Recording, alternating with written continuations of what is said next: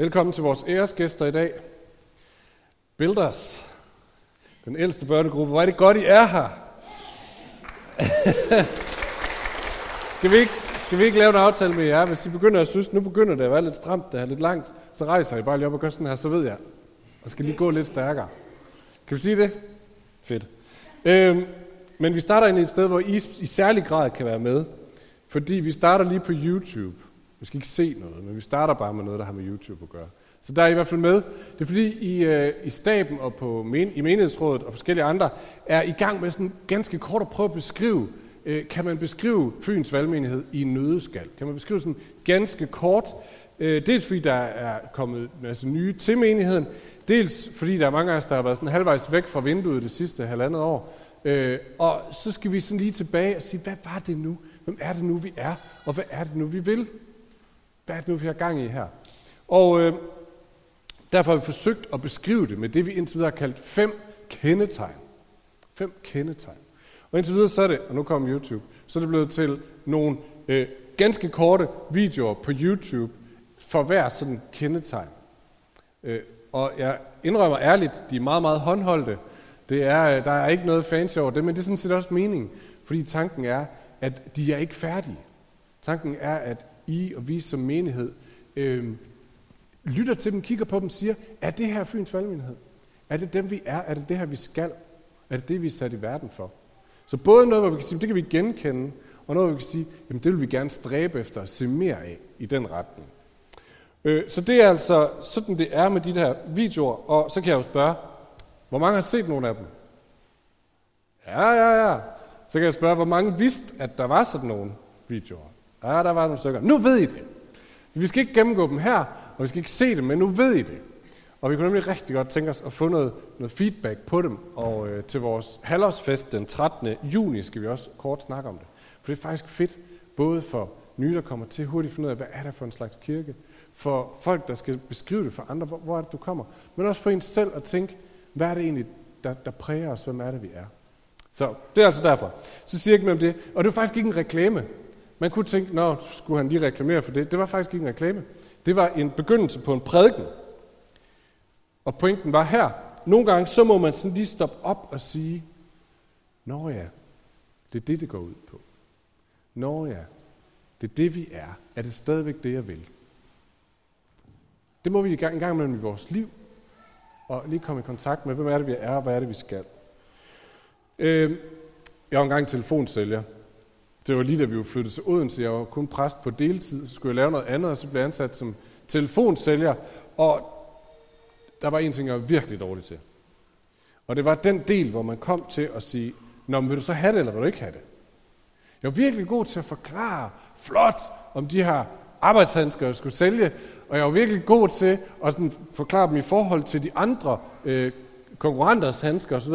Men lige den der del, der handler om, nu har jeg fortalt dig om det her i 5-10 minutter, vil du så have dem, eller ikke have Den var jeg virkelig dårlig til. Og øh, derfor tjente jeg ikke så mange penge på det heller. I den tekst, vi skal læse nu, der er det som om, det er lidt der, Jesus han er. Øh, han snakker om en, som har fulgt Jesus interesseret på noget, i noget tid, og opsøger Jesus, og Jesus han gør det fuldstændig klart, hvem han er, hvad det er, han vil, og, og spørger sådan lidt indirekte, vil du have det, eller vil du ikke have det? Vil du have det, eller vil du ikke have det? Vi skal læse øh, beretningen, kun de første 15 vers, og det er beretning om den skriftkloge farisæer Nikodemus, der opsøger Jesus i en sen nattetime. Det står i Johannes evangelie kapitel 3. Måske kommer den der på skærmen, det ved jeg ikke. Det gør det ikke. Så må I høre godt efter. Der er 15 vers. Er I klar? Hvad med billeder? Er I klar? Ja, det er godt. Der var et menneske, en af farisæerne, ved navn Nikodemus, medlem af jødernes råd.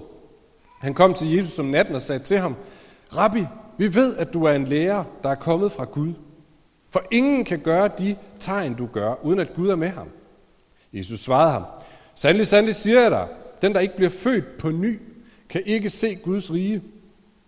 Nikodemus sagde til ham, øh, hvordan kan et menneske fødes, når det er gammelt? Det kan da ikke for anden gang komme ind i sin mors liv. Og fødes, Jesus svarede, sandelig, sandelig siger jeg dig, den, der ikke bliver født af vand og ånd, kan ikke komme ind i Guds rige. Det, der bliver født af kød, er kød, og det, der bliver født af ånd, er ånd. Du skal ikke undre dig over, at jeg sagde til dig, I må fødes på ny. Vinden blæser, hvor hen den vil, og du hører den suse, men du ved ikke, hvor den kommer fra, og hvor den farer hen. Sådan er det med enhver, der er født af ånden. Nikodemus spurgte ham, øh, hvordan kan det gå til? Jesus svarede, du er lærer i Israel, du forstår det ikke? Sandelig, sandelig siger jeg dig, vi taler om det, vi ved, og vi vidner om det, vi har set. Men I tager, I tager ikke imod vort vidnesbyrd. Tror I ikke, når jeg har talt til jer om det jordiske? Hvordan skal I så tro, når jeg taler til jer om det himmelske? Ingen er steget op til himlen, undtagen den, der er steget ned fra himlen, menneskesønnen. Og ligesom Moses ophøjede, menneskes, øh, ophøjede slangen i ørkenen, sådan skal menneskesønnen ophøjes. For den hver, som tror, skal have evigt liv i ham. Så manden, der opsøger Jesus, hedder Nikodemus. Han er skriftklog, han er fariser, han er medlem af det, jøde, af det jødiske råd. Det vil sige, han er en mand, som har en meget klar politisk og religiøs dagsorden. Og så er han en øh, meget offentlig mand, har en offentlig position. Folk ser hen til ham. Han er en af dem, man ved, hvem er. Og måske er det derfor, han kommer til Jesus om natten. Fordi øh, folk skal helst ikke se ham. Og ud fra samtalen forstår man godt, hvorfor. Han starter sådan her. Vi ved.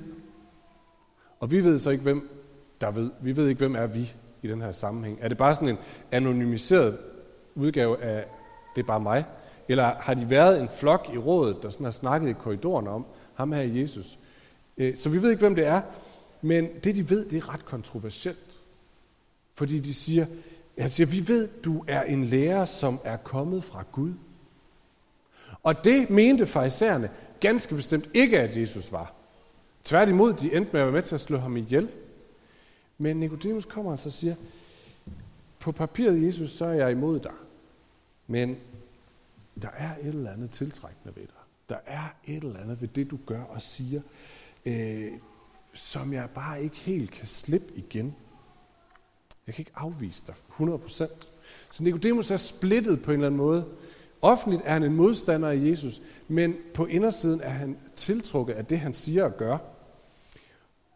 Og det Nikodemus i den her sammenhæng gør, er ret forbilledeligt, fordi han opsøger Jesus med sine ærlige spørgsmål og siger, Jesus, der er noget her, jeg kan bare ikke få det til at stemme overens.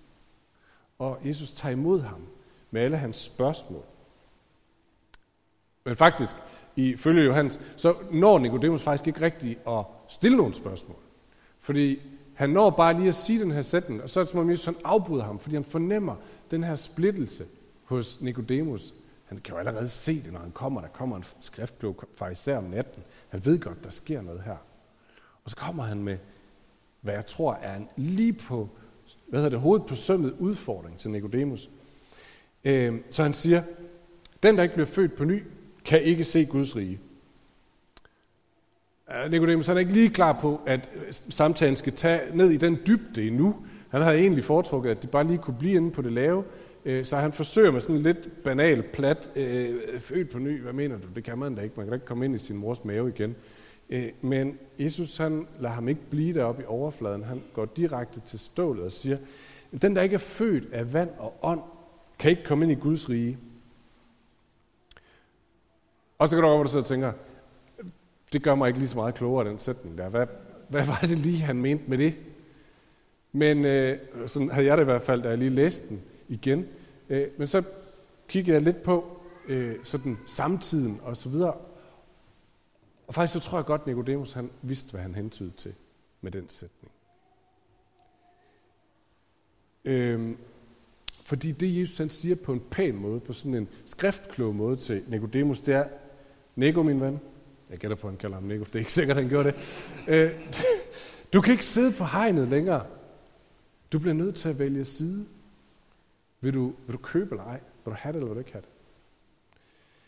Og det lyder måske sådan lidt hårdt og uteologisk. Så lad mig lige forklare, hvordan man kommer derhen. Jesus sagde altså, at du må være født af vand og ånd, Nicodemus. Hvis, ellers ser du ikke Guds rige. Og de fleste kommentatorer, der skriver de tykke bøger, er enige om, at når Jesus siger det med vand, så må det referere til en dåb. Og altså ikke sådan en barnedåb, som vi kender det. Det har han jo ikke set, Nikodemus. Nej, det han har set, det har været det, man kaldte en proselytdåb. En proselyt, det var en fremmed, altså en ikke-jøde, som så på jøderne og sagde, det der, det vil jeg gerne have noget mere af. Og så på et eller andet tidspunkt øh, på rejsen, øh, fra at være ikke-jøde til at blive jøde, så tog man sådan en beslutning om, det er det, jeg vil. Nu gør jeg det. Nu stiller jeg mig frem for alle, så bliver jeg døbt, går ned i vandet, kommer op igen. Nu er jeg jøde, og alle kan se det. Det var min beslutning. Så man kan sige, den proselytdåben, det var, det var ligesom en, en milepæl på vandringen fra ikke-jøde til jøde. Det var en offentlig markering. Det var et tydeligt standpunkt. Det er det her, jeg vil. Lidt ligesom hvis man får en hvilesesring på sin finger, så er folk godt klar over, så, nu klapper fælden. Nu er det nu. Nu er det alvor, det her. Og på samme måde var det med den her proselytdåb.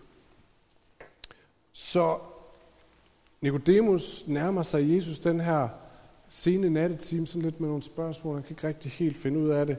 Øh, og så siger Jesus, Nikodemus, du er nødt til at tage en beslutning. Du kan ikke bare blive siddende på hegnet. Du må vælge mellem, du kan ikke både følge mig, og så det, du i forvejen var fyldt op af, eller det, du i forvejen fyldte dit liv med. For Nicodemus, der var det farisæer-traditionen. Og det kunne vi snakke langt om. Hvad, hvad var det? Hvad var, hvad var de her farisæer? Hvad var de fyldt af? Men det kan vi altså ikke bruge tiden på nu. Så hvis vi skal skære det helt skarpt, så var farisæerne et religiøst parti, kunne man sige, som havde den her tanke om, Guds rige kommer snart. Det var der faktisk mange på det tidspunkt, da Jesus gik rundt, der mente, Guds rige kommer snart. Og det vi kan gøre, tænkte farisæerne, det vi kan gøre for at få det til at komme, det er, at vi kan højne den moralske standard helt vildt. Altså vi kan leve et super rent liv. Så vi kan overholde alle Guds regler, og vi kan få alle andre til at overholde alle Guds regler, fordi hvis vi som folk bare lever et super, super perfekt liv, så kommer Guds rige. Så når man lægger mærke til Jesus samtaler med farisæerne, så er det rigtig tit omkring det her med at overholde regler og, og, og renhedsforskrifter og den slags. Jesus han siger, at Guds rige kommer på en anden måde. Jesus han siger, at øh, Guds nærvær, det er ikke noget, vi skal leve op til.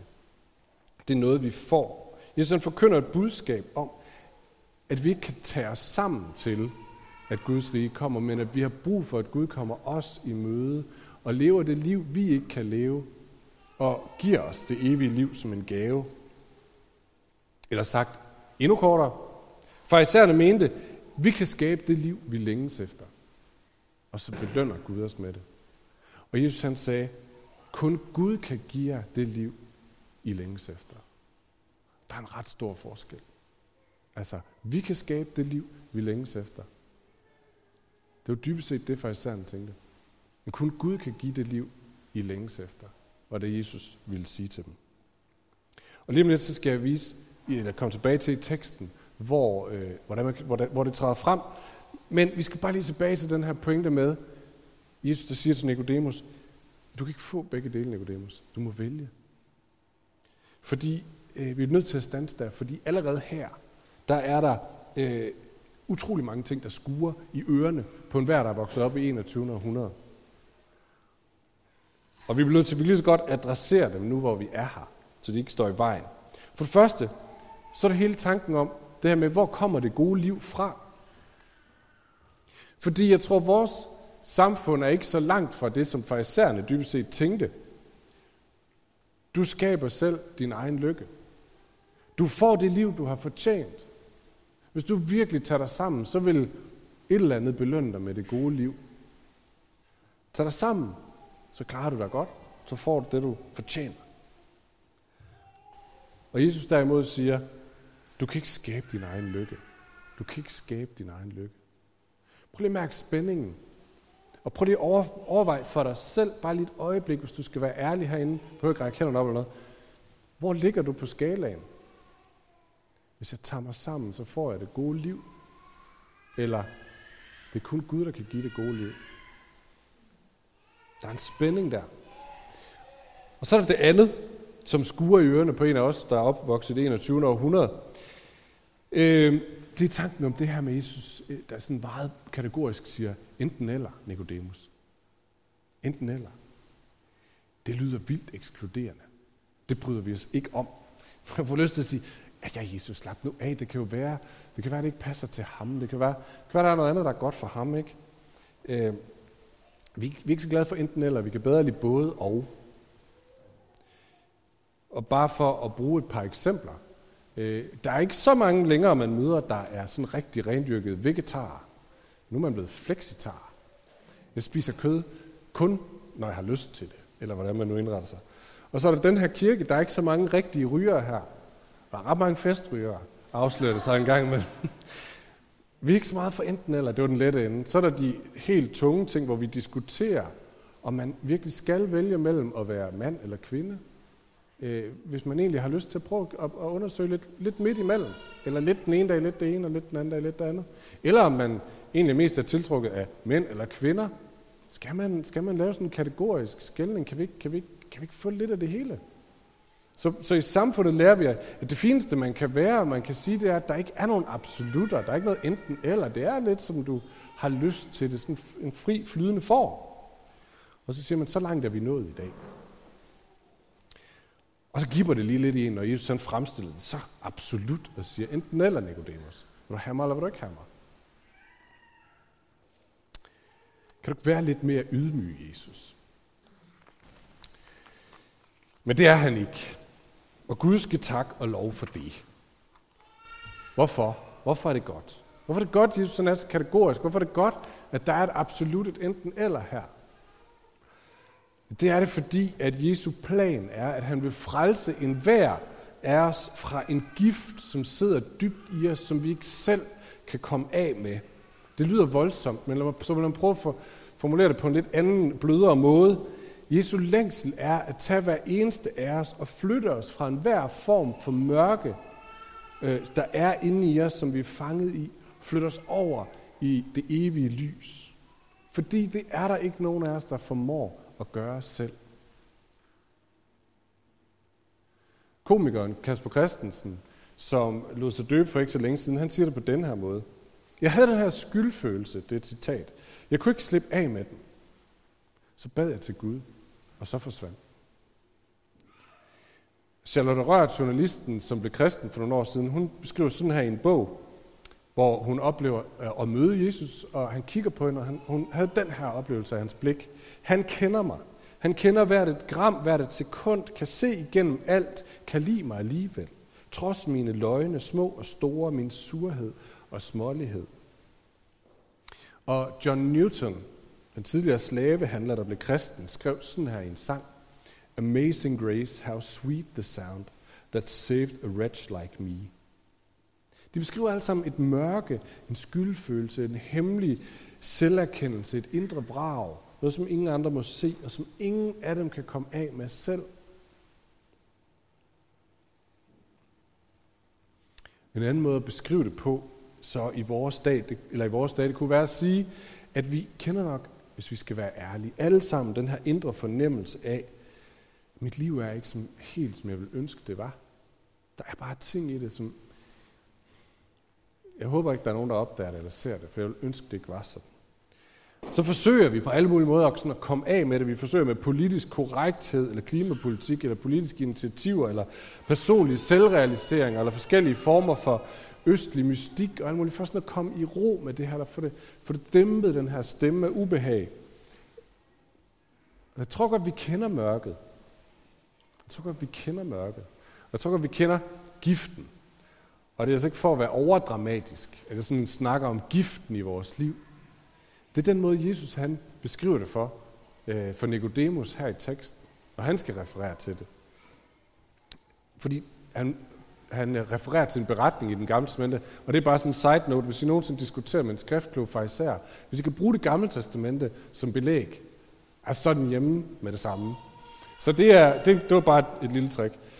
Han siger sådan, at Jesus, ligesom Moses ophøjede slangen i ørkenen, sådan skal menneskesønnen ophøjes, for at enhver skal have evigt liv i ham. Jesus han refererer til den beretning i det gamle testamente, hvor Moses leder folket ved Guds kraft ud af slaveri. Og så kommer de ud i ørkenen, og er derude, og Gud lover dem et, et land, hvor de skal få lov at bo, og alt skal blive godt. Men, for, men øh, israelitterne bliver utålmodige og kan ikke se frem og tro på Gud, så de begynder at brokke sig. Så kan vi ikke, kan vi ikke bare sende os tilbage? Der var der trods alt, trods alt øh, øh hvad de skriver, det kan jeg ikke huske, agurkesalat eller et eller andet, vi kunne spise. Øhm, og så tillader Gud, at der kommer en masse slanger og begynder at bide dem. Så de bogstaveligt talt har gift i kroppen. Og så siger han til Moses, du skal lave en koverslange, og så skal du sætte den på en stang, og så skal du holde den op, og så skal du sige til folk, at enhver, som kigger hen på den her koverslange, slipper af med giften med det samme. Og så er det op til folk selv at vælge, men vil jeg forsøge at kæmpe mig fri fra giften selv, eller vil jeg overgive mig at kigge på koverslangen? Så de, de bitter slangen, giften sidder i kroppen, de kan ikke komme af med den. Og kan I høre pointen fra Nikodemus? Nikodemus, du kan ikke selv. Det er enten din egen vej eller min vej. Håbet er ikke, at du tager dig sammen.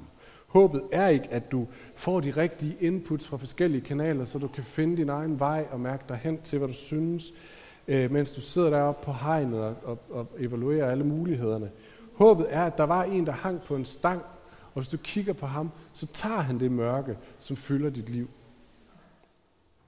Og det kan godt være, at vi kender kun snærten af mørke. Måske har vi haft på alle måder et beskyttet og dejligt liv, og tænker, er det så slemt? Er det så slemt? Men hvis vi vil se, hvor dybt det her mørke er, så skal vi bare kigge på Jesus, der hænger på et kors, nøgen, pisket, ydmyget, med tårne ud af øjnene, mens han råber, min Gud, min Gud, hvorfor har du forladt mig? Det er bunden af mørket. Det er dybet af mørket. Og det er det mørke, som har fat i dig og mig på indersiden. Vi kan prøve at ignorere det. Vi kan prøve at lade som om det ikke er der, eller fægte det væk med alle mulige teknikker. Eller vi kan overgive os til ham, der siger, jeg vil tage mørket. For at enhver, som tror, skal have evigt liv i ham, som Jesus sagde til Nikodemus. Okay, så er begyndt prædiken i dag. Vi sang lidt flere lovsange inden øh, gudstjenesten, eller hvad hedder det, inden prædiken i dag. Og det gjorde vi, fordi vi sagde, lad os, lad os lade det være en del af prædiken. At Sara, hun siger, lad os tilbe Gud. Lad os løfte vores hænder måske. Lad os lukke vores øjne. Lad os minde os selv om, at Gud er her. Lad os minde os selv om, at vi skal lovprise ham, og ikke os selv. At vi skal råbe til ham, og ikke til systemet. At vi skal forvente alt godt fra ham, og ikke vores næste lønseddel eller vores næste karakterark. Fordi det er ham, der har al magt. Prøv tænk på det næste gang, du kommer i kirke. Vi synger altså ikke lovsang, fordi Åh, det føles bare så godt. Eller jeg, jeg føler sådan, at jeg skal sige tak til Gud. Det er meget sjældent, jeg føler det, når jeg kommer i kirke, skal jeg være helt ærlig. Men jeg gør det, fordi jeg siger til mig selv, det er det her, der er det rigtige. Det er det her. Det er ham, der har al magt. Det har jeg bare ikke selv. Så det skal vi gøre, så skal vi lade ånden få sin plads, og det er min absolut sidste pointe. For det var den anden del af det, Jesus sagde til Nicodemus. Du må lade dig føde af vand og af ånd. Du må hoppe ned fra hegnet, du må lade ånden få sin plads. Og hvad er åndens opgave i det nye testamente? Jo, senere i Johannes evangeliet, så siger Jesus, det blandt andet er at overbevise verden og herliggøre ham. Altså overbevise verden om, at de har brug for ham. Vis os alt, hvad Jesus er, og øh, at vi har brug for ham. Åndens opgave er at flytte vores fokus væk fra os selv og vores egen kamp for os selv, og over på Jesus, så vi tør slippe behovet for selvstyring, for kontrol.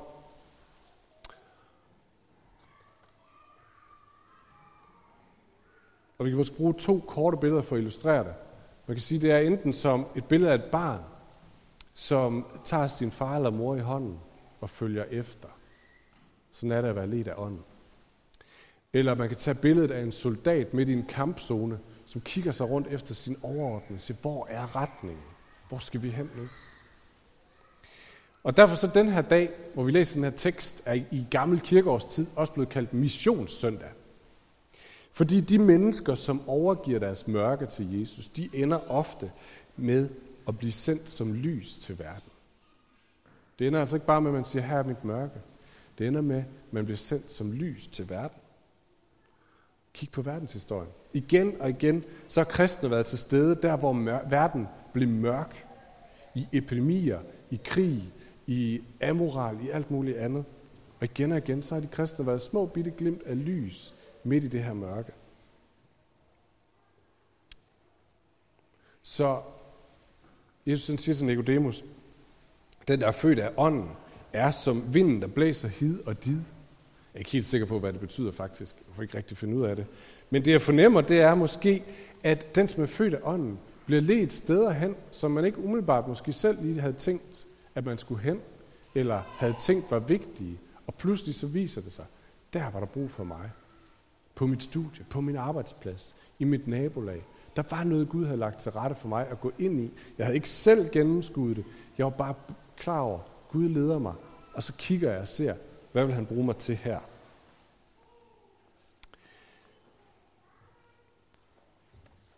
Vi skal slutte her. Måske kan du genkende dig selv i den her udfordring, som Jesus giver til Nicodemus. Nico, det er tid til at hoppe ned fra hegnet. Det kan være det på det helt store billede at sige, ja, det er Jesus, som vil tage dit mørke. Vil du med, eller vil du ikke med? Eller måske det små skridt, hvor vi i vores liv kan se, ja, jeg har nok forsøgt dybest set at tage kontrollen igen og selv lave min vej. Men Jesus siger, følg med mig i stedet for.